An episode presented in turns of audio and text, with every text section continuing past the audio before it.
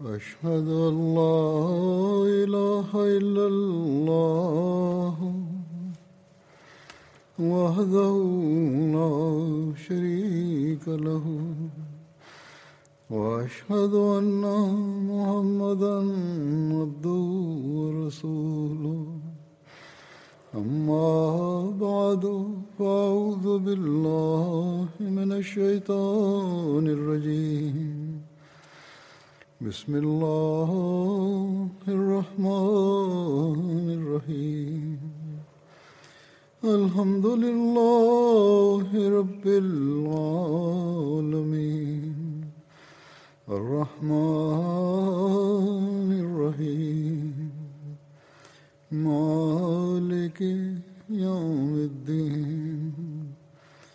إياك نعبد وإياك نستعين. اهدنا الصراط المستقيم. صراط الذين أنعمت عليهم. غير المغضوب عليهم ولا الضالين. يا أيها الذين آمنوا كتب عليكم الصيام كما كتب على الذين من قبلكم لعلكم تتقون.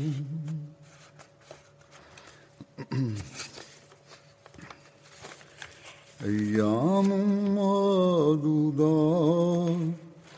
فمن كان منكم مريضا ولا سفر فعدة فعدة من أيام أخر.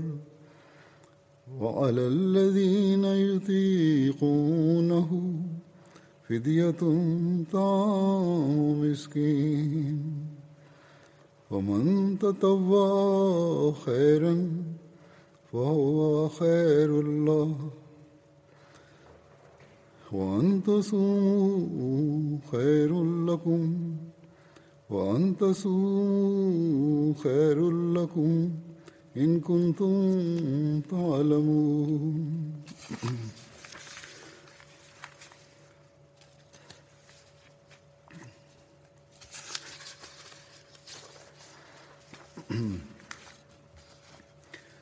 شهر رمضان الذي شهر رمضان شهر رمضان الذي أنزل فيه القرآن هدى للناس وبينات من الهدى والفرقان فمن شهد منكم الشهر فمن شهد منكم الشهر فليصم ومن كان مريضا على سفر فعدة من أيام أخر.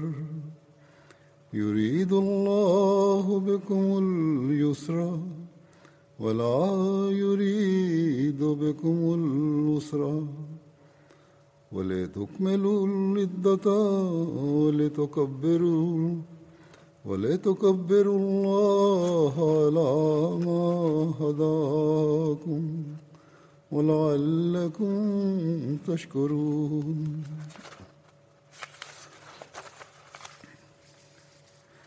وإذا سألك عبادي أني وإذا سألك عبادي أني فإني قريب.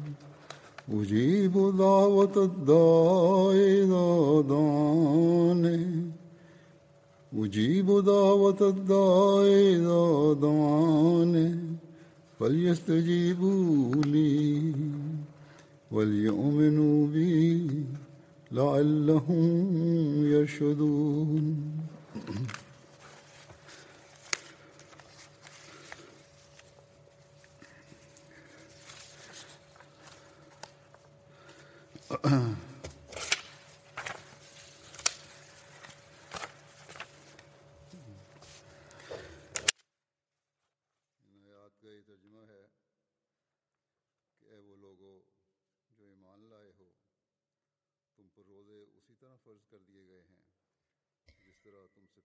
بفضل الله تعالى تسنح لنا مرة أخرى فرصة المرور من رمضان آخر في هذه السنة. وينبغي أن نتذكر أنه لا يكفي مجرد شهود الشهر والمرور منه. ولا يحقق الهدف من الصيام مجرد أكل السحور وإكمال الصوم وإفطاره مساء.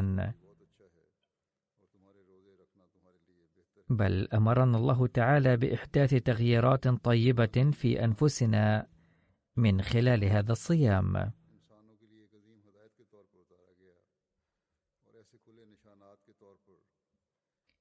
لقد وجه الله تعالى إلينا بعض الأحكام بصدد الصيام وبشرنا بقربه واستجابته للأدعية نتيجة العمل بها.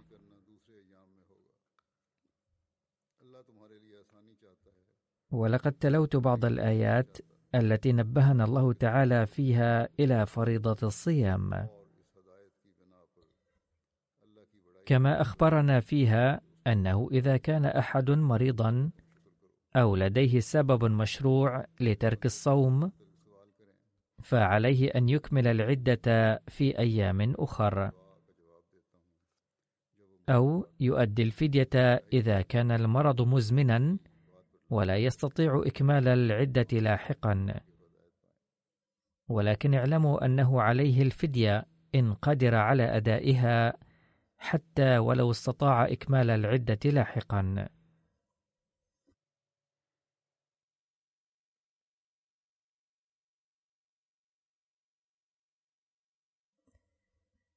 ثم من خلال ذكر أهمية القرآن الكريم ونزوله أخبرنا الله تعالى أن تلاوته والعمل به مجلبة للهداية ولتقوية الإيمان. وذريعة لإقامة العلاقة مع الله تعالى ولفهم تعليمه الذي أنزله.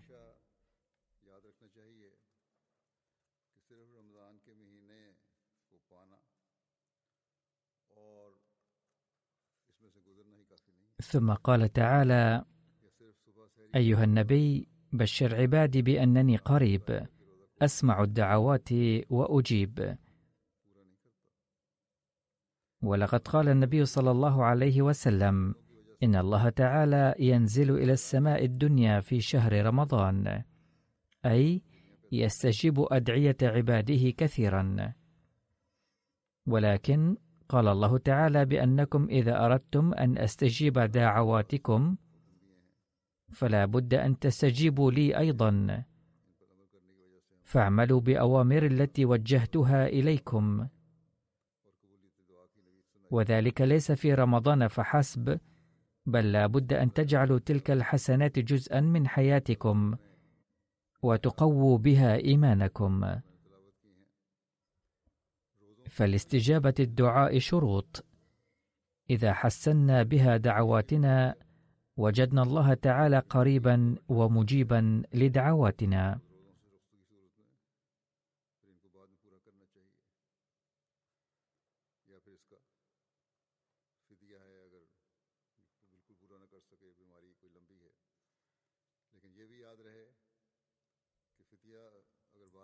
سوف أقدم الآن بعض المقتبسات من كلام المسيح الموعود عليه السلام المتعلقة بأهمية الدعاء وبشروط استجابة الدعاء التي ينبغي أن نحسن بها حالاتنا العملية. كما أقدم مما قال حضرته عليه السلام عن فلسفة الدعاء وعمقها.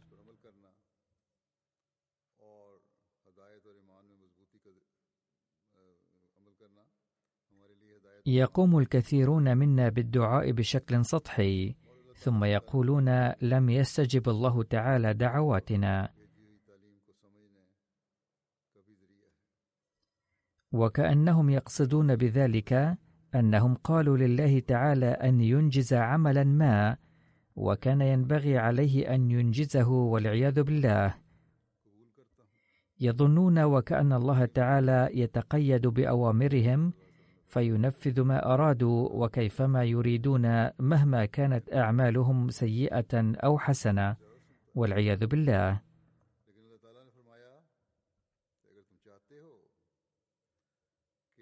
لقد وضح الله تعالى بأنه لن يتحقق ما يبغون بل ينبغي أن يستجيبوا لي أولا وينبغي أن يجعلوا أعمالهم متوافقة مع التعليم القرآني.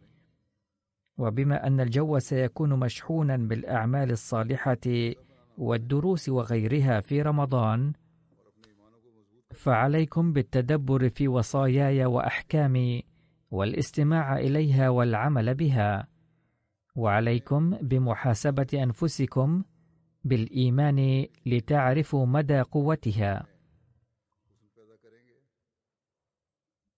ولتدركوا ما إذا كان سيتزلزل عند تعرضكم للإبتلاء أم لا.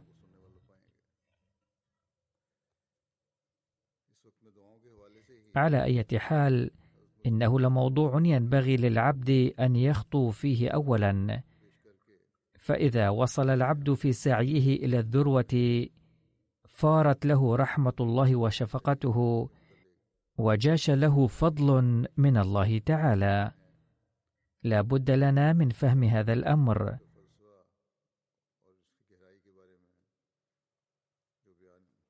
يقول المسيح الموعود عليه السلام الدعاء مفخرة خاصة بالإسلام والمسلمون يعتزون به كثيرا ولكن اعلموا أن الدعاء لا يعني ثرثرة اللسان فقط. بل المراد منه أن يمتلئ القلب بخشية الله تعالى وتخر روح الداعي على عتبات الله وتسيل كالماء وتلتمس من الله القوي المقتدر قوة ومغفرة وقدرة للتغلب على نقاط ضعفها وزلاتها. يمكن التعبير عن هذه الحالة بالموت بكلمات أخرى. من تيسرت له هذه الحالة فاعلموا أن باب الإجابة يفتح له ويوهب قوة وفضلا واستقامة خاصة لاجتناب السيئات وللثبوت على الحسنات. هذه هي الوسيلة الأقوى. هذا هو طريق الدعاء وطريق نيل قرب الله تعالى واستجابة الدعاء والتطهر من الآثام.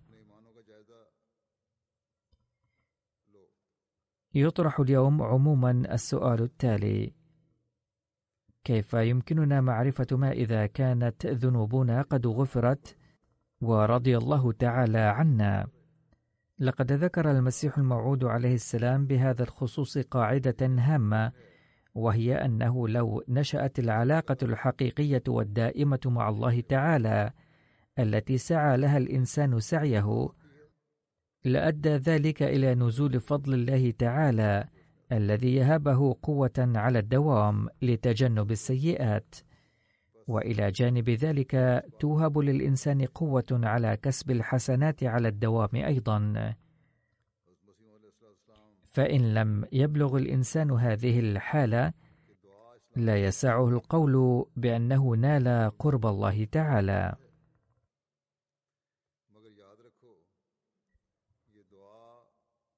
فلا يمكن أن يكون الإنسان عابدا حقيقيا ما لم يفكر على هذا النحو وما لم يعمل وفق هذا المنهج.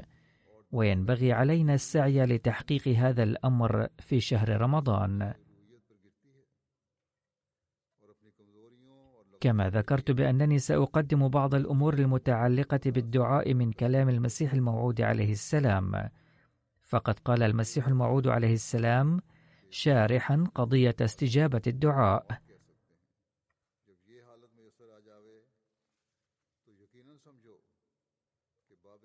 إن استجابة الدعاء في الحقيقة فرع لقضية الدعاء.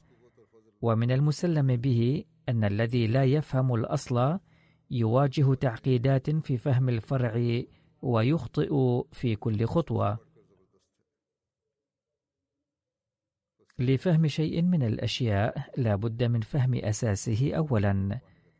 فما لم يفهم الإنسان القواعد الأساسية لشيء ما لا يمكنه استيعاب نكات أخرى وشروحها وتوضيحاتها.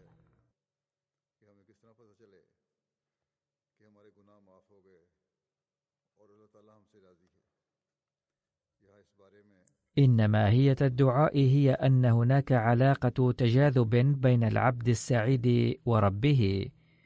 بمعنى أن رحمانية الله تعالى تجذب العبد إليها أولاً ثم يتقرب الله تعالى إلى العبد نتيجة مساع صادقة من العبد.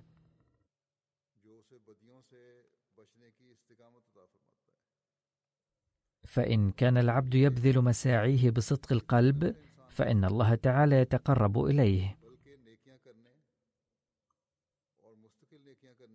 وفي حالة الدعاء تبلغ تلك العلاقة مبلغا خاصا وتظهر خواصها العجيبة. فبعد التعرض لمصيبة شديدة حيث يخضع العبد لله تعالى باليقين الكامل والأمل الكامل والحب الكامل والإخلاص الكامل والعزيمة الكاملة ويتيقظ إلى أقصى الحدود ويتقدم في مجالات الفناء ممزقا حجب الغفلة. فإذا به أمام عتبات الله الذي لا شريك له. عندها تضع روحه رأسها على عتباته تعالى. أي يغيب كل شيء فلا يرى إلا الله في كل حدب وصوب. ولا تبقى للدنيا ولأشيائها أية حقيقة في نظره. فلما يحظى بهذه الحالة ويرى الله تعالى تخر روحه ساجدة على عتبة الله تعالى. والقوة الجذب المودعة فيه تجذب ألطاف الله تعالى. هناك قوة الجذب في الإنسان أيضا وهي تجذب عنايات الله تعالى وأفضاله وعندها يتوجه الله تعالى إلى إتمام أمر العبد ويلقي بتأثير الدعاء على الأسباب المبدئية التي تؤدي إلى خلق أسباب ضرورية أخرى لنيل ذلك المطلوب.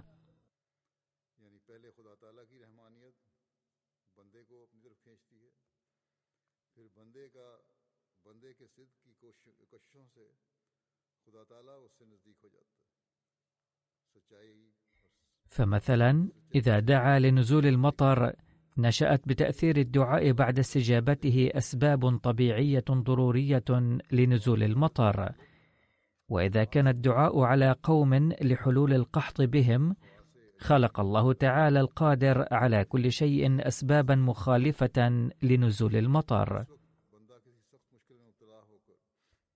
ثم قال حضرته عليه السلام وآلاف المعجزات التي ظهرت على أيدي الأنبياء أو الكرامات العجيبة التي أظهرها أولياء الله منذ القدم. كان مصدرها الحقيقي هو الدعاء وحده. إن أنواع الخوارق التي تري تجليات قدرة الله القادر على كل شيء تكون نتيجة تأثير الدعاء في معظم الأحيان.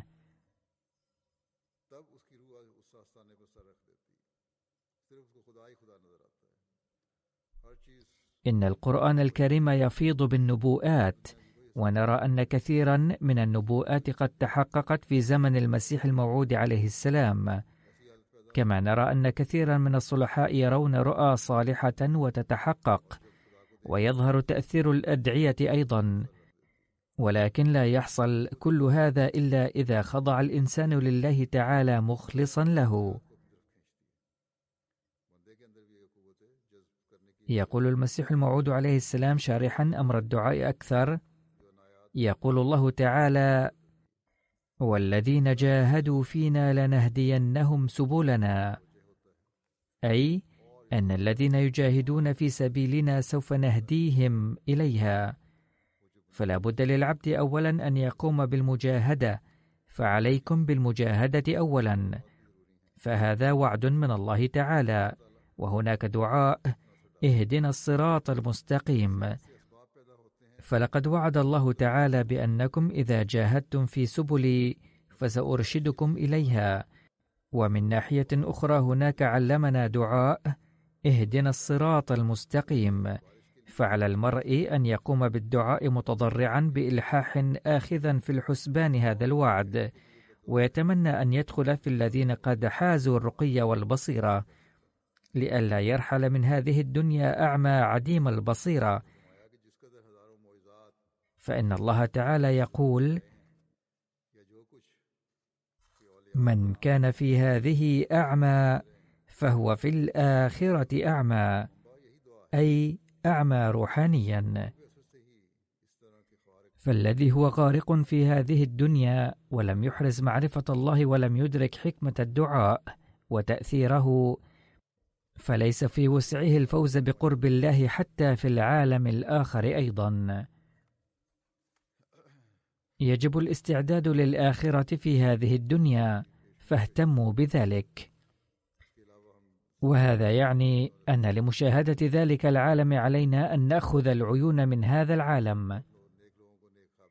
إذا كنا نريد أن نبصر ذلك العالم الذي نفوز فيه بقرب الله فعلينا أن نأخذ معنا العيون من أجل ذلك من هذا العالم. ويجب في هذا العالم إعداد الحواس المناسبة لإدراك عالم الآخرة. فهل يصح الظن أن يقطع الله معنا وعدا ثم لا يفيه؟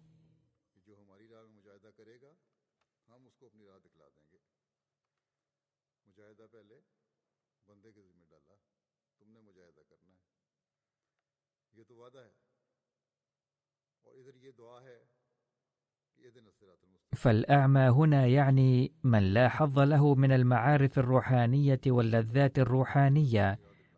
فمن ولد في بيت مسلم يسمى بسبب تقليده الأعمى مسلما أي إيمانه وتقليده واتباعه أعمى فقط لكونه قد ولد ببيت مسلم إذ لا يحرز أي عمل شخصيا.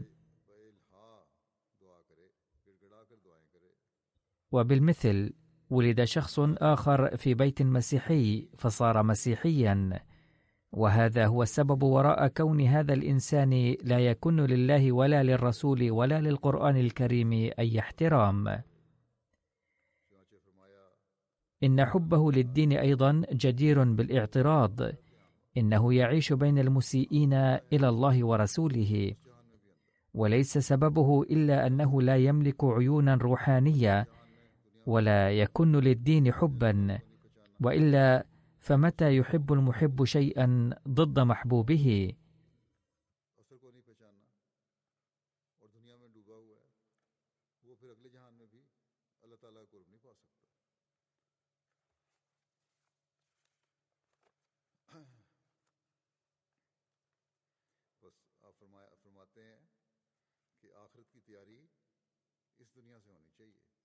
باختصار لقد أكد لنا الله تعالى أنه مستعد ليعطينا إذا كنا مستعدين للتلقي فالقيام بهذا الدعاء هو الاستعداد لتلقي هذه الهداية.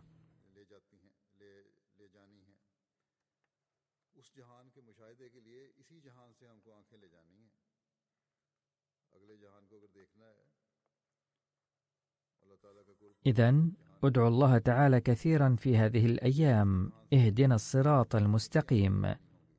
نسأل الله أن يهدينا الصراط المستقيم ويطهر قلوبنا ويجعلنا عابدين حقيقيين ويوفقنا لأداء حقوق عباده أيضا. لئلا نكون مثل المتشددين المتطرفين في العصر الراهن حيث تمارس المظالم باسم الله ورسوله.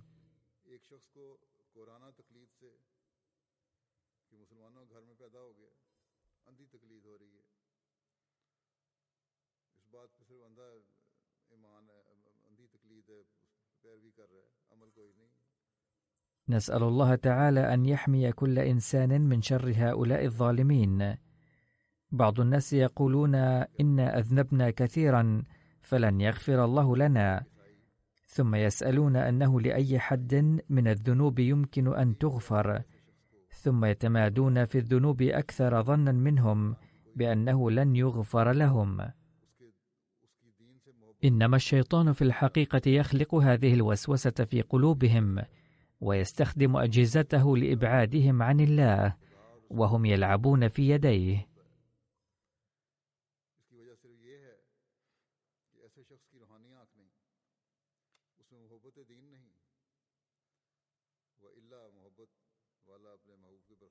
أما نحن فقد علمنا المسيح الموعود عليه السلام الطريق لاتقاء هجمات الشيطان هذا والتخلص من فخه.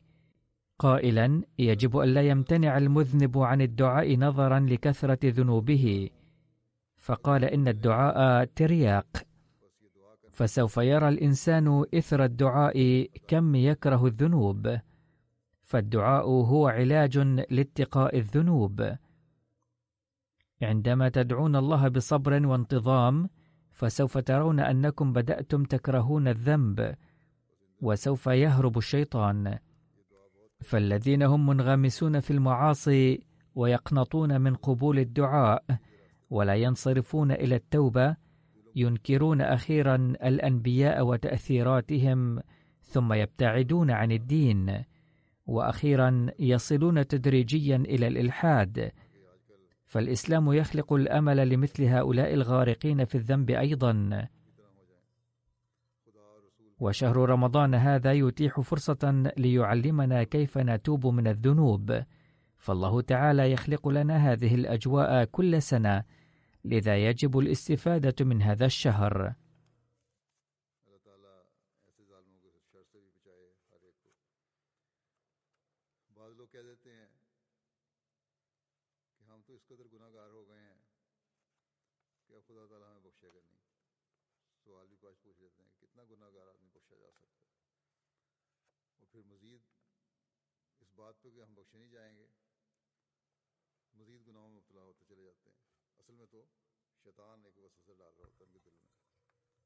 يقول حضرته عليه السلام بيانا لإلهام له لقد وعدني مولاي الكريم صراحة وقال أجيب كل دعائك غير أني أدرك جيدا أن لفظ كل دعائك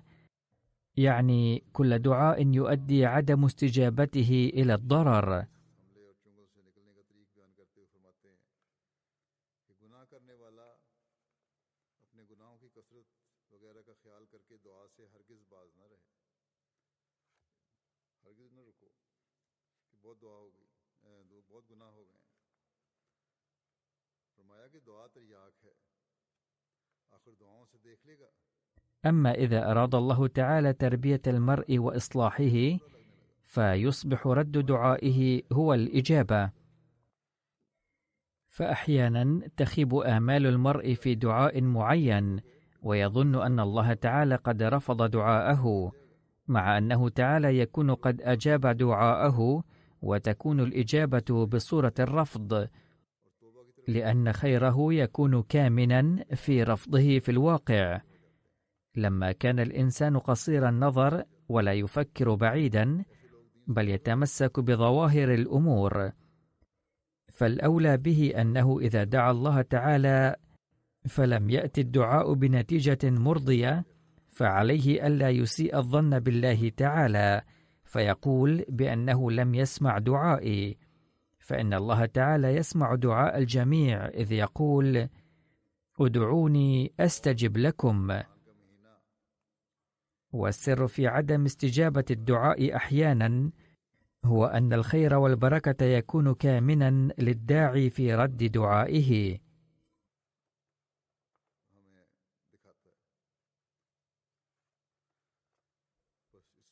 ثم وضح ذلك قائلا إن قاعدة الدعاء أن الله تعالى لا يكون تابعا لرغبة الداعي وآماله. كم تحب الأمهات أولادهن ولا يردن أن يصابوا بأي أذى لكن الولد إذا أصر على أمر خاطئ فطلب من أمه باكيا مثلا سكينا حادا أو جذوة براقة من النار. فهل تسمح له أمه مع حبها الصادق وحرقتها الحقيقية له أن يأخذ هذه الجذوة ويحرق بها يده أو يمسك بسكين حاد ويجرح بها يده؟ كلا من هنا تستطيعون أن تفهموا مبدأ إجابة الدعاء وإني صاحب خبرة في هذا المجال فحين يسأل الداعي الله ما يضره فلا يجاب الدعاء أبدا. أي لا أقول أن كل دعاء لي قد أجيب فالله تعالى أعلم وهو عالم الغيب حين يرى في دعائي أمرا ضارا لا يجيبه. إننا يمكن أن ندرك جيدا أن عملنا ليس يقينيا ولا صحيحا. فهناك أمور كثيرة نقوم بها مسرورين باعتبارها مباركة ونظن أن عاقبتها تكون مباركة جدا ولكنها تتحول في نهاية المطاف إلى هم ومصيبة ملازمة لنا. نجد الأمثلة على ذلك كثيرا اليوم أيضا. فقد لاحظت في البريد اليومي حيث يكتب الناس أنهم دعوا لأمر ما ثم بذلوا الجهود لإنجازه زعما منهم أنه جيد لكنه لم يؤدي إلى نتائج مرجوة. ثم يشتكون الله أنهم كانوا قد بذلوا هذا العمل بعد الدعاء الكثير وإخراج الصدقة ومع ذلك لم تظهر منه نتائج جيدة أو مع ذلك لم يتقبل دعاؤهم. فأقول يجب أن ينظروا أولا هل كانوا قد أوصلوا الدعاء إلى الدرجة المطلوبة النهائية وهل أنشأوا مع الله علاقة كما يجب؟ وإذا كان جوابهم النفي فكل هذه الأمور هي كما قال المسيح الموعود عليه السلام مجرد دعاوي فارغة. أما إذا كانوا قد أوصلوا الدعاء إلى النهاية ثم رده الله تعالى أو لم تظهر له نتائج مرجوة فإن في ذلك حكمة الله وفيه كانت تكمن منفعة الإنسان. أما إذا كان المرء يصر على أمر لخطئه فعليه أن يستغفر الله بدلا من أن يشتكيه. ويقول إنه كان خاطئا في إصراره على أمر لم يكن نافعا له.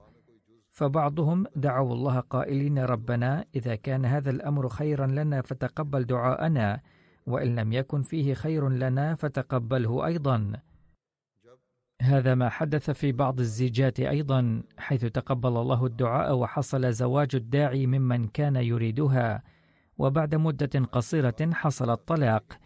إذا يجب ألا يدعو المرء بهذه الصيغة. فالله تعالى أحيانا يتقبل مثل هذه الأدعية التي لا يكون فيها خير للداعي وذلك لتلقين الإنسان الدارس. وحين تظهر النتيجة يستغفر الله تائبا. قصار القول إننا لا نستطيع القول أن كل ما يرغب فيه المرء هو خير له. كلا بل الإنسان مركب من السهو والنسيان لذا من المحتمل أن يكون بعض ما يريده ضارا.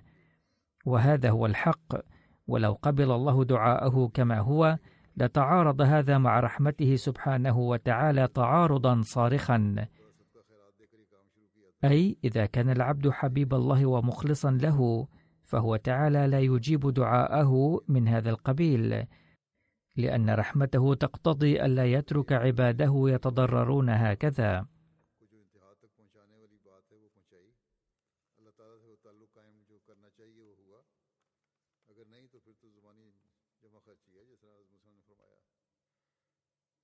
يقول عليه السلام إنه لمن الحقائق الثابتة اليقينية أن الله تعالى يجيب أدعية عباده ويشرفها بالقبول، لكنه لا يقبل كل رطب ويابس من الأدعية، لأن الإنسان لا يبرح يدعو غير ناظر إلى العواقب من فرط حماس نفسه، ولكن الله الذي هو ناصح حقيقي وعالم بالعواقب يرفض دعاء الداعي نظرا إلى ما في قبوله من مضار وعواقب وخيمة له. ورفض دعائه هو قبوله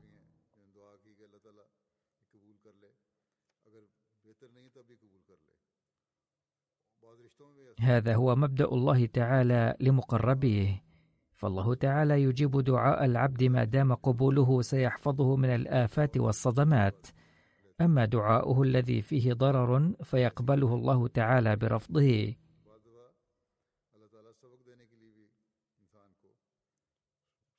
لقد تلقيت الوحي التالي مرارا. أجيب كل دعائك. وبتعبير آخر إن كل دعاء هو نافع ومفيد سوف يجاب.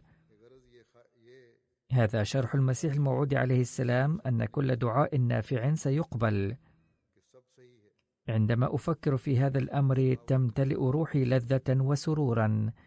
عندما تلقيت هذا الوحي أول مرة وذلك قبل قرابة 25 أو 30 عاما فرحت فرحة كبيرة بأن الله تعالى سيستجيب أدعيتي لي ولأحبائي حتما. ثم فكرت أنه لا ينبغي لي أن أكون بخيلا في هذا الأمر لأنها نعمة ربانية وقد قال الله تعالى في وصف المتقين ومما رزقناهم ينفقون. ولذلك فإن دأبي أن أدعو لأحبائي بخير الدنيا والآخرة دوما سواء ذكروني بذلك أم لا وسواء عرضوا علي أمرا خطيرا أم لا.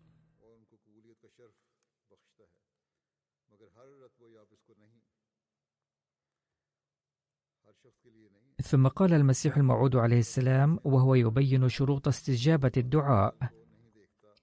يجب الانتباه جيدا إلى أن هناك شروطا لاستجابة الدعاء منها ما يتعلق بالداعي ومنها ما يتعلق بطالب الدعاء من غيره. فأما طالب الدعاء فلا بد له أن يتقي الله ويخشاه. هذا أيضا مهم للغاية أن طالب الدعاء أيضا يجب أن يخشى الله تعالى دوما ويتذكر أن الله غني فلا بد له أن يتقي الله ويخشاه ويخاف دائما غنى الله تعالى ويتخذ الصلح وعبادة الله شعارا له ويرضي الله بالتقوى والصدق. ولو فعل ذلك لفتح له باب استجابة الدعاء. إذا حقق هذه الشروط كلها فتح الله له باب استجابة الدعاء. أما إذا كان يسخط الله تعالى ويفسد علاقته به ويحاربه ولا يعمل بأحكامه تعالى ولا يؤدي حقوقه وحقوق خلقه تعالى فإن شروره وسيئاته تقف في طريق إجابة الدعاء سدا منيعا وصخرة كأداء. ويغلق عليه باب استجابة الدعاء. أي لا تقبل أدعيته كما لا تقبل في حقه أدعية من يطلب منه الدعاء.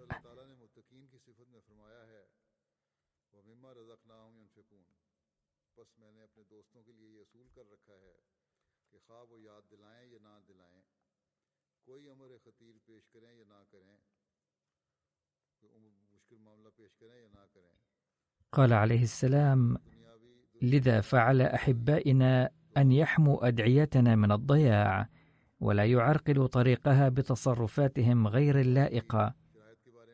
إذا كانت أعمالهم غير صالحة فلن تقبل أدعيتي في حقهم وستكون أعمالكم عائقا دون قبولها.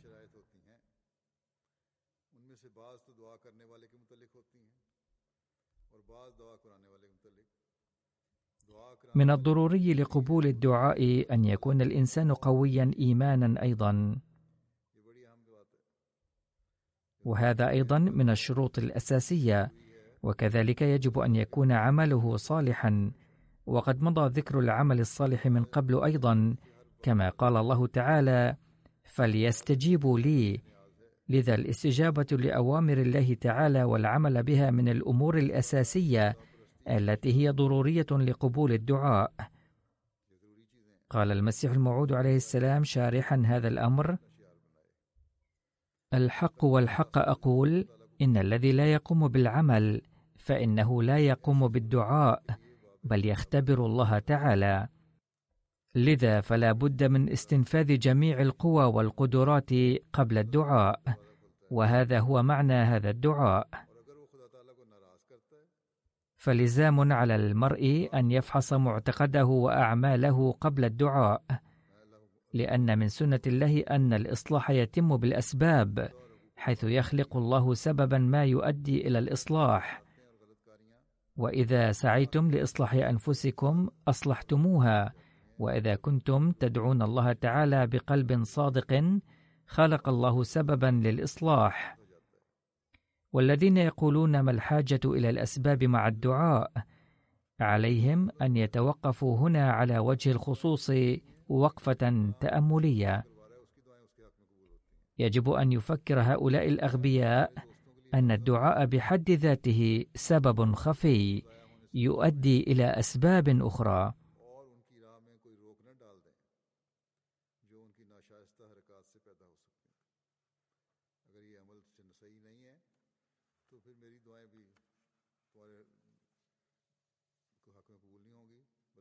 وقد قدمت جملة إياك نعبد على جملة إياك نستعين وهي جملة دعاء شرحا لهذا المعنى خاصة.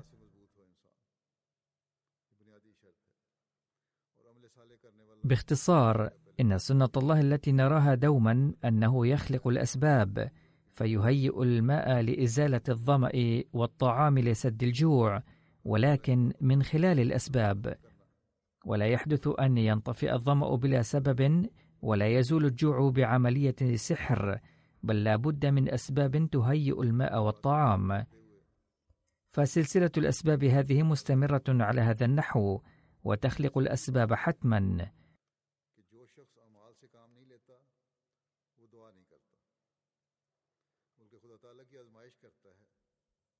لأن لله تعالى اسمين. كما قال وكان الله عزيزا حكيما والعزيز هو من يفعل ما يشاء والحكيم هو من يكون فعله في محله الملائم والمناسب لحكمة ما. فمثلا تجدون في النباتات والجمادات أنواع الخواص فتناول مقدار ضئيل جدا من التربد أو السقمونيا يسبب الإسهال. إن الله تعالى قادر على أن يجعل بطن المرء يجري بدون سبب أو يقطع عطشه بدون ماء. إن الله يملك قدرة على أن يفتح البطن ويطفئ الظمأ بدون الماء. ولكن كشف عجائب قدرته للإنسان كان ضروريا. الأشياء التي خلقها الله تعالى لها عجائب قدرها الله تعالى فيها وكان ضروريا أن يعلم الإنسان إياها. لأنه كلما ازداد معرفة بعجائب قدرة الله اطلع على صفات الله أكثر مما يساعده على التقرب إلى الله تعالى. علم الطب والهيئة مثلا يكشف الكثير من خواص الأشياء. لو نظر الإنسان بعين روحانية في هذه الأشياء التي خلقت وإذا تأملها عالم مؤمن بوحدانية الله وجد دليلا على وجود الله تعالى على كل اكتشاف وازداد ايمانا ولكن الملحد يسميه صدفة. على أي حال قال المسيح الموعود عليه السلام إنها عجائب قدرة الله ولم يخلقها الله تعالى إلا ليعلم الإنسان أن لكل شيء هدفا وغاية. ثم قال عليه السلام فلينتهجوا سبل التقوى. فإن التقوى هي الشيء الوحيد الذي يمكن أن يعد ملخص الشريعة. فلو أردنا بيان الشريعة بإيجاز فليس لب الشريعة إلا التقوى. والتقوى مدارج ومراتب كثيرة.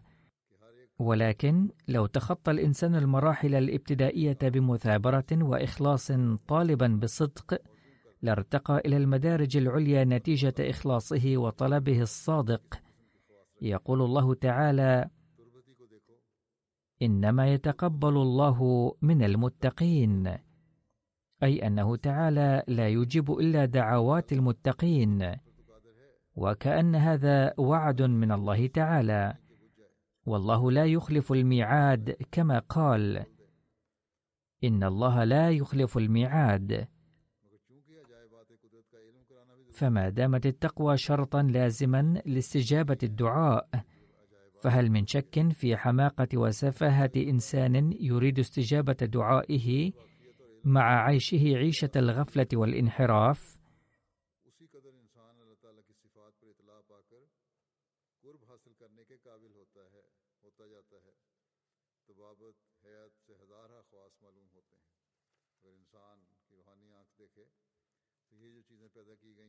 فعلى جماعتنا أن يبذل كل فرد منها قصارى جهده لسلوك سبل التقوى لكي ينال لذة استجابة الدعاء ومتعتها ويزداد إيمانا.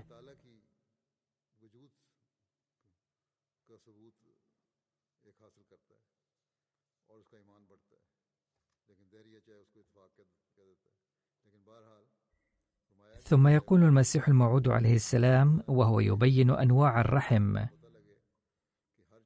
اعلموا أن الرحم نوعان أحدهما يسمى الرحمانية والآخر الرحيمية والرحمانية فيضان بدأ حتى قبل أن نخلق ونوجد.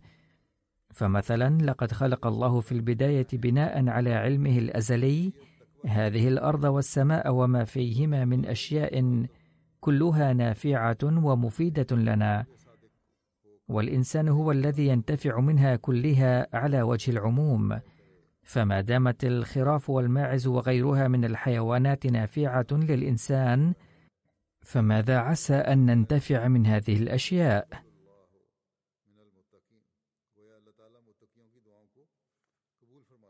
أي أن كل هذه الأشياء خلقت لمنفعة الإنسان. فهي ذاتها لا تنتفع. ترون في الأمور الجسمانية كيف أن الإنسان يأكل كل ما لذ وطاب من الأغذية فيأكل اللحم الجيد من الحيوان ويبقي الرديء منه والعظام للكلاب. لا شك أن الحيوانات تشارك الإنسان فيما هو متيسر له من المتع واللذات الجسمانية إلا أن الإنسان أكثر حظا منها. أما المتع الروحانية فلا تشاركه فيها الحيوانات. باختصار هناك نوعان من الرحمة. أولهما ما خلقه الله تعالى حتى قبل وجودنا كمقدمة وتوطئة من أشياء من عناصر وغيرها. وهي مسخرة لنا ومخلوقة بمقتضى رحمانية الله قبل وجودنا ورغبتنا ودعائنا. والنوع الآخر من الرحمة هو الرحيمية بمعنى أننا حين ندعو الله تعالى فإنه يعطينا سؤالنا. والتدبر يكشف أن علاقة القانون الطبيعي هو علاقة الدعاء دوما.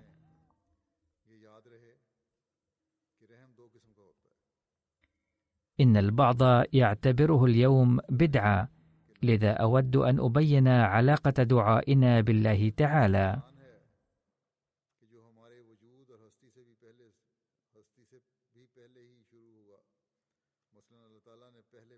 عندما يبكي الرضيع ويصرخ للحليب من شدة الجوع يتدفق الحليب في ثدي الأم. لا يعرف الطفل حتى اسم الدعاء. ولكن كيف تستدر صرخاته الحليب؟ هذا ما جربه الجميع. فقد لوحظ في بعض الأحيان أن الأم لا تشعر بوجود الحليب في ثديها. ولكن صرخة الرضيع تجلبه تلقائيا. أفلا تقدر صرخاتنا أمام الله تعالى أن تجلب شيئا؟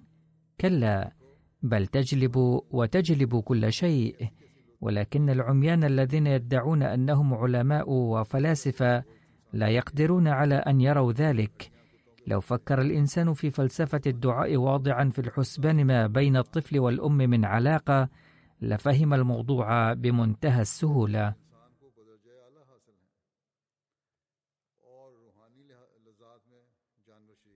والقسم الثاني من الرحم يعلم أن هناك رحما ينشأ بعد السؤال.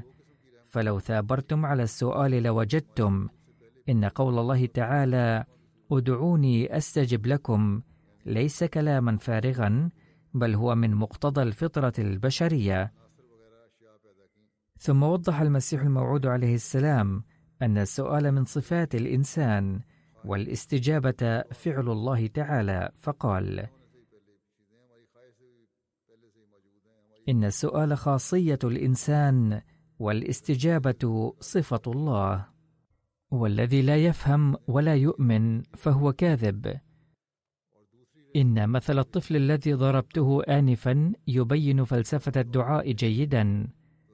الرحمانية والرحيمية ليستا شيئين مختلفين. لذا فمن ترك إحداهما وأراد الأخرى فلن يجد شيئا. إن من مقتضى الرحمانية هو أن تجعلنا قادرين على الانتفاع من فيوض الرحيمية. أي أن رحمانية الله تعالى هي أنه أرانا السبل وأعطانا أشياء نحتاج إليها وخلق فينا قدرة على أن نسأله ما نحتاج إليه. فالرحمانية تخلق الوسائل التي تساعدنا على الدعاء والحصول على رحمة الله. يتابع عليه السلام قائلا ومن لم يفعل ذلك فهو كافر نعمة. إنما المراد من إياك نعبد هو أننا نعبدك وحدك مع مراعاة الأسباب المادية التي وهبتنا. خذوا اللسان المخلوق من عروق وأعصاب مثلا أي اللسان يتكون من الأعصاب واللعاب والأوردة فكلها جزء من اللسان. فلو لم يكن الأمر كذلك لما قدرنا على الكلام. وإن لم تكن أعصابه وشرايينه رطبة يجف اللسان. وإذا جف اللسان لا يقدر الإنسان على الكلام. ولكن الله تعالى قد قدر أن تتيسر الرطوبة للسان في كل حين وآن وإن لم يكن الأمر كذلك لما قدر الإنسان على تحريك اللسان. يقول عليه السلام لقد رزقنا للدعاء لسانا قادرا على التعبير عما يخلج في قلوبنا من أفكار أي أعطانا لسانا للتعبير عما في قلبنا فلو لم نستخدم اللسان للدعاء قط فهذه شقاوتنا. هناك أمراض كثيرة لو أصابت اللسان لتعطل دفعة واحدة وصار الإنسان أبكم. فمن عظيم رحمة الله علينا أنه قد منحنا اللسان. كذلك الحال بالنسبة إلى الآذان فقد أعطانا اللسان والآذان بمقتضى الرحمانية. ثم علمنا أيضا استخدام هذه الحواس وذلك أيضا نتيجة الرحمانية.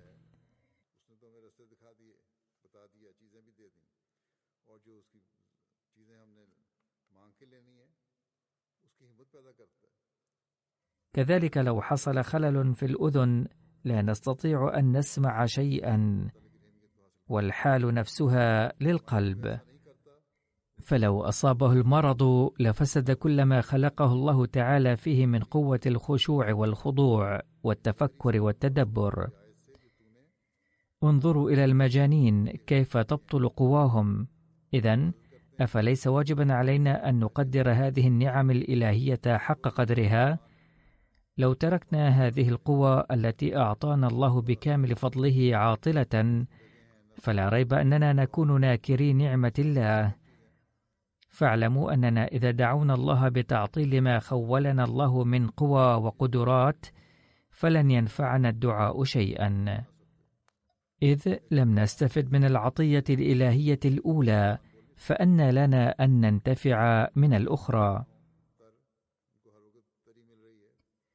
أقول لقد وضح المسيح الموعود عليه السلام بضرب هذه الأمثلة ونصح أن عليكم أن تقدروا نعم الله تعالى واستخدموها كما هي حقها. واسألوا أن يوفقكم لاستخدامها الصحيح. عندها فقط يمكن للعبد أن يؤدي حق عبوديته ويستطيع أن يشكر نعمه التي أعطاه. والمعلوم أن شكر الإنسان يجذب أفضل الله أكثر وينال نصيبه من رحمانية الله ورحيميته ثم يرى مشاهد استجابة دعائه.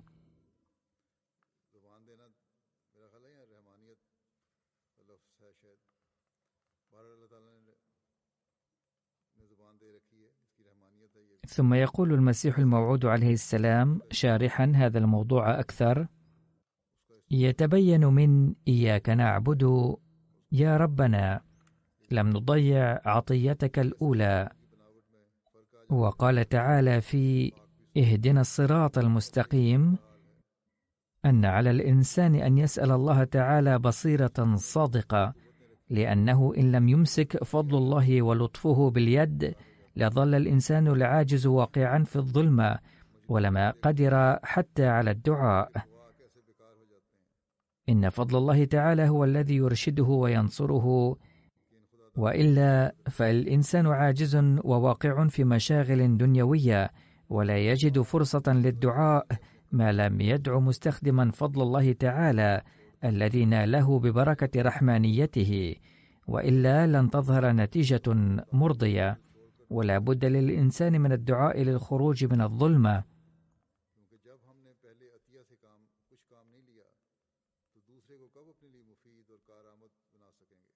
يقول حضرته عليه السلام قبل فترة قرأت في قانون إنجليزي أنه لا بد للفلاح من عرض ممتلكاته من أجل الحصول على قرض للزراعة. وفي هذه البلاد أيضا يضطر المرء إلى عرض مما يملكه من المال أو تقديم ضمان للحصول على الرهن العقاري من الحكومة أي لا بد له من إبداء بعض من ماله وممتلكاته الأخرى عملياً. كذلك يجب أن تفكروا في قانون الطبيعة وفكروا ماذا استفدنا مما أعطينا من قبل. وإن لم تضلوا ولم ترتكبوا الحمق والغباوة مع امتلاككم العقل والفطنة والعين والأذنين.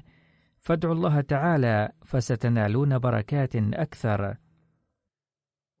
فإن لم يضل الإنسان مع أن الله تعالى أعطاه النعم المذكورة كلها فليدعو الله ليزيدكم فضلا ونعما وإلا سيحالفه الحرمان والشقاوة. إذا لم نستخدم النعم بصورة صحيحة فلن تنفعنا الأدعية أيضا. وسيحالفنا الحرمان والشقاوة. فعلينا أن نفكر في هذا الأمر جيدا. ثم يقول عليه السلام إن نظائر استجابة الدعاء موجودة في نواميس القدرة وفي كل زمان يرسل الله نماذج حية لذلك. ومن أجل ذلك علم دعاء اهدنا الصراط المستقيم صراط الذين أنعمت عليهم. هذه مشيئة الله وقانونه وليس بوسع أحد أن يبدلها. يتضمن الدعاء اهدنا الصراط المستقيم أن اجعل أعمالنا أكمل وأتم. كذلك يتبين من التدبر في هذه الكلمات أنها تتضمن الأمر بالدعاء ظاهريا لطلب الهداية ولكن الكلمات إياك نعبد وإياك نستعين التي سبقتها توحي بأنه يجب أن نستفيد منها بمعنى أن نستعين بالله في منازل الصراط المستقيم. مستخدمين القوى السليمة.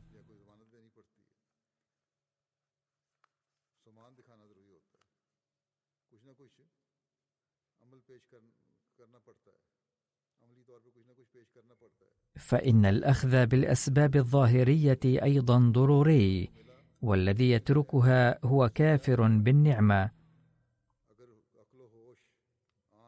فلا بد من الاستعانة بالله لكسب الحسنات أيضا. وقد رزقنا للدعاء لسانا قادرا على إظهار ما تضمره قلوبنا من الأفكار والإرادات. كذلك أوضع القلب الخشوع والخضوع وقوة التفكر والتدبر.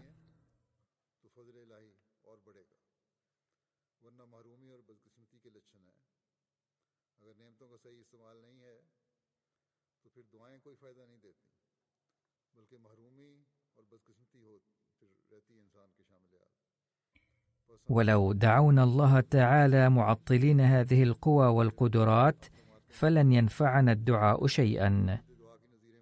لأننا إذا لم نستفد من العطية الإلهية الأولى فانى لنا أن ننتفع من الأخرى. فتقديم جملة إياك نعبد على جملة اهدنا الصراط المستقيم يعني أننا نقول يا رب العالمين إننا ما أبطلنا عطيتك الأولى ولم نعطل تلك القوى والقدرات. واعلموا أن من خواص الرحمانية أنها تجعلنا أهلا للاستفاضة من فيوض الرحيمية ومن أجل ذلك قال الله تعالى ادعوني أستجب لكم. وهذه ليست مجرد كلمات فارغة بل هي مقتضى الشرف الإنساني. الدعاء صفة الإنسان والاستجابة صفة الله تعالى والذي لا يؤمن بذلك فهو ظالم. أي أن الذي لا يسأل الله تعالى فهو ظالم. إن الدعاء حالة نشوة لا أستطيع وصف سرورها ولذتها للدنيا بالكلمات. إنما يدرك هذا بالتجربة فقط. باختصار إن أول لزوم الدعاء الأعمال الصالحة والمعتقد السليم لأن الذي يدعو الله تعالى بدون أن يصلح معتقداته وبدون أن يعمل الصالحات فكأنما يختبر الله تعالى. فالمقصود بدعائنا اهدنا الصراط المستقيم هو أن يجعل أعمالنا أكمل وأتم.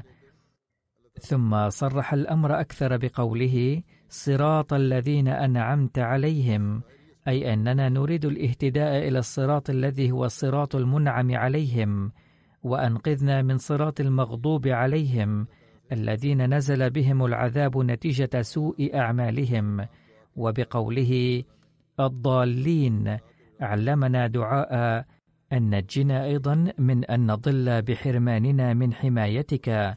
فعندما نقرأ سورة الفاتحة فعلينا التدبر فيها من هذا المنظور والدعاء على هذا المنوال. ثم يقول عليه السلام أيضا وهو يؤكد ضرورة الأخذ بالأسباب عند الدعاء. ألا اسمعوا. إن هذه الروح الصادقة مطلوبة للدعاء الذي قال الله تعالى عنه ادعوني أستجب لكم.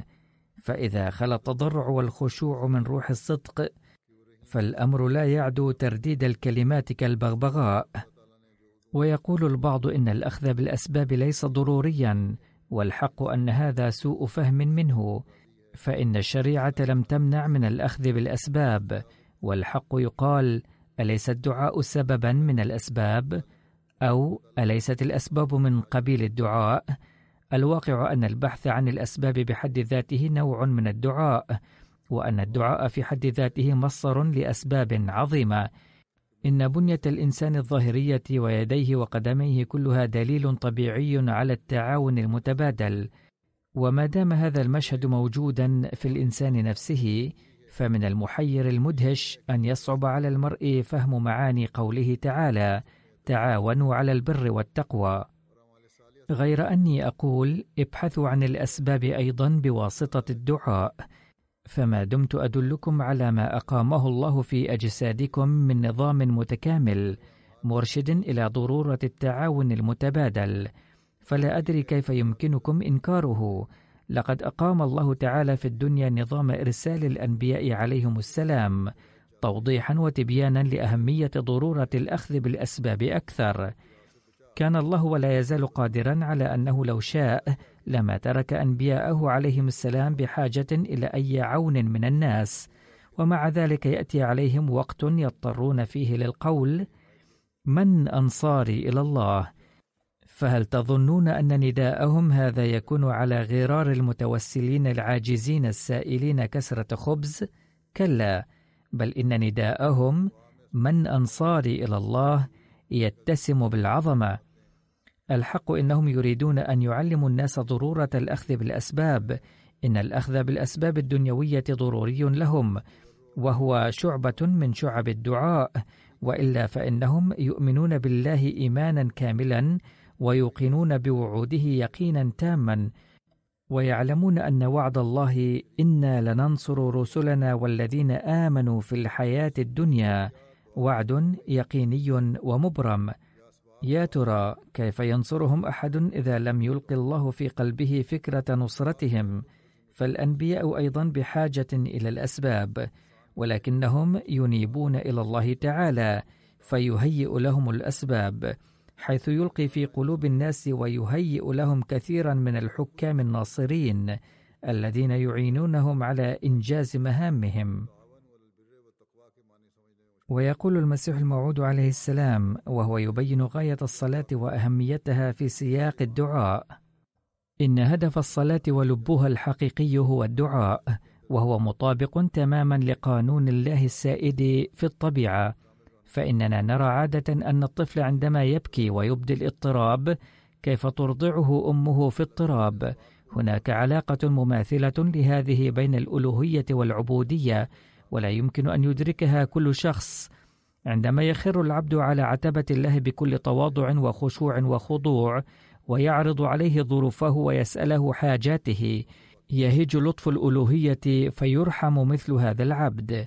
إن حليب فضل الله ولطفه أيضا يقتضي بكاء لذا يجب أن تقدم إليه تعالى عين باكية. ثم يقول عليه السلام يظن البعض أنه لا جدوى من البكاء والعويل في حضرة الله إنه ظن خاطئ وباطل تماما. والحق أن القائلين بذلك لا يؤمنون بالله ولا بصفاته وقدراته وتصرفاته. لو كان في قلوبهم إيمان حقيقي لما تجاسروا على هذا القول. إنما الحق أنه كلما حضر أحد في حضرة الله تعالى ورجع إليه بتوبة صادقة أنزل الله عليه فضله حتما. ولله در القائل أي عاشق هذا الذي لا ينظر إليه حبيبه؟ يا صاح إن المريض ينقصه الألم وإلا فإن الطبيب موجود. يريد الله أن تأتوه بقلوب طاهرة شريطة أن تجعلوا أنفسكم كما يليق بشأنه وتحدث في نفوسكم تغييرا طيبا يجعلكم جديرين للذهاب إلى حضرته تعالى. الحق والحق أقول إن لله تعالى قدرات عجيبة وعنده أفضال وبركات لا تنتهي ولكن يجب لرؤيتها أن تخلق عندكم عين الحب. إذا كان الحب صادقا فإن الله تعالى يستجيب للدعاء بكثرة ويؤيد تأييدات كثيرة.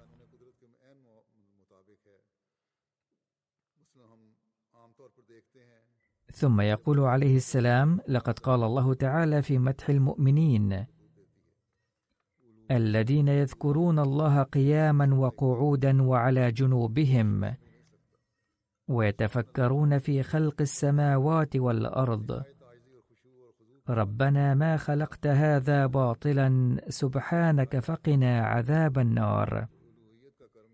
أي أن المؤمنين هم أولئك الذين يذكرون الله تعالى قائمين وجالسين ومستلقين على الفراش. ويتفكرون ويتدبرون فيما خلق الله تعالى في الأرض والسماء من صنائع عجيبة وعندما تنكشف عليهم لطائف صنع الله تعالى يقولون ربنا ما خلقت هذه الصنائع عبثا أي أن المؤمنين من الطراز الأول لا يهدفون من معرفة الكون وعلم الأفلاك إلى الاكتفاء بمعرفة شكل الأرض ومدى قطرها وكيفية قوتها الجاذبة وكيفية علاقتها بالشمس والقمر والنجوم فحسب كما يفعل الناس الماديون. بل إنهم بعد معرفة كمال صنعة الكون وبعد انكشاف خواصه يرجعون إلى خالقه ويقوون إيمانهم به. أي أنهم بعد نيل هذه المعرفة ينيبون إلى الله تعالى ويزدادون إيمانا. وهذه هي علامة المؤمن وميزته. هذا نزر يسير قدمته لكم من الكنز العظيم الذي أعطانا إياه سيدنا المسيح الموعود عليه السلام. حيث ألقى فيها الضوء إلى حد كبير على أهمية الدعاء وحكمته وطريقته وفلسفته. ولو أدركنا هذه الأمور فإننا نستطيع أن نحدث ثورة في حياتنا. وننشئ علاقة خاصة مع الله تعالى. ونكون من الذين يجتذبون أفضال الله تعالى. فلكي نفوز بقرب الله تعالى يجب علينا السعي لأن نعمل بأحكامه تعالى.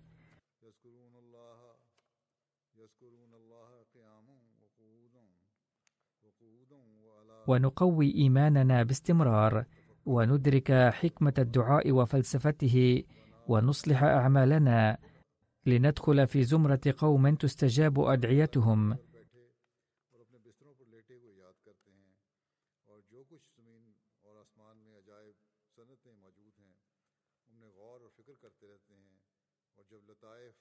ليكن رمضاننا هذا سببا لإحداث انقلاب في علاقتنا بالله تعالى وفي حالتنا الروحانية.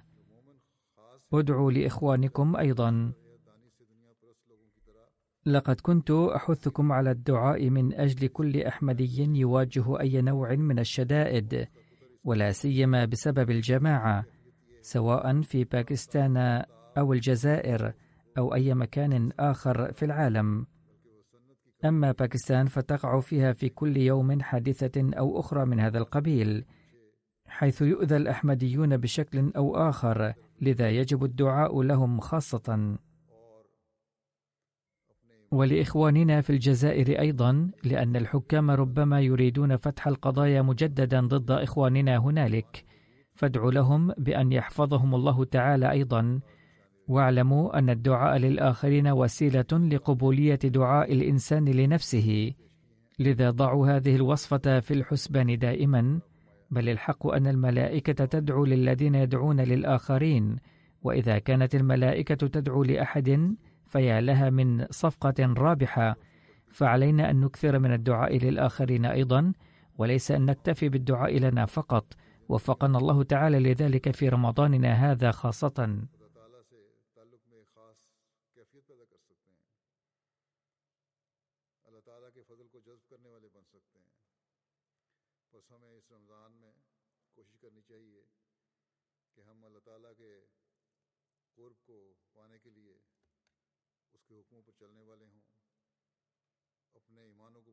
کرتے چلے جانے والے ہوں۔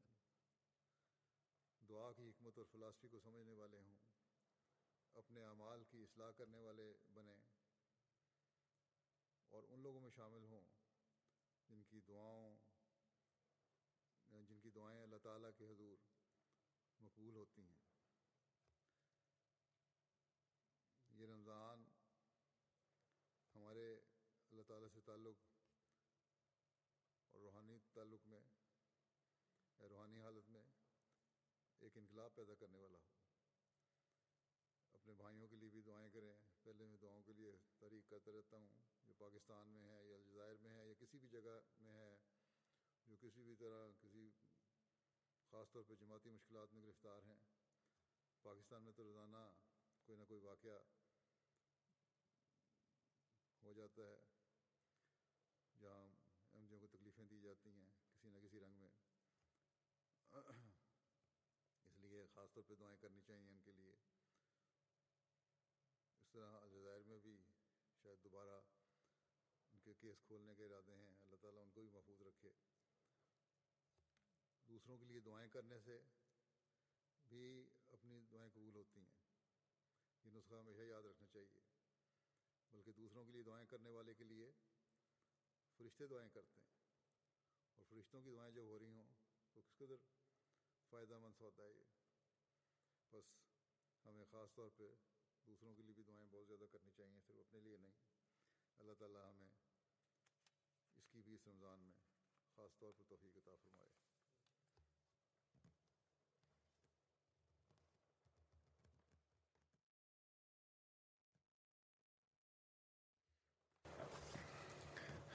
الحمد للہ الحمد لله نحمده ونستعينه ونستغفره ونؤمن به ونتوكل عليه ونعوذ بالله من شرور أنفسنا ومن سيئات أعمالنا.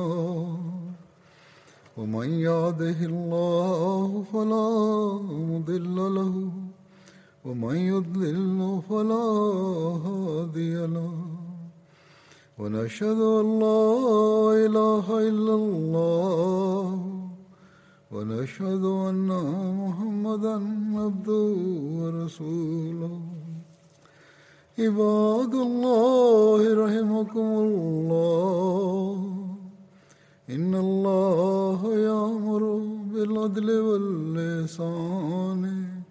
وإيتاء ذي القربى وينهى عن الفحشاء والمنكر والبغي يعظكم لعلكم تذكرون اذكروا الله يذكركم وادعوه يستجب لكم ولذكر الله أكبر.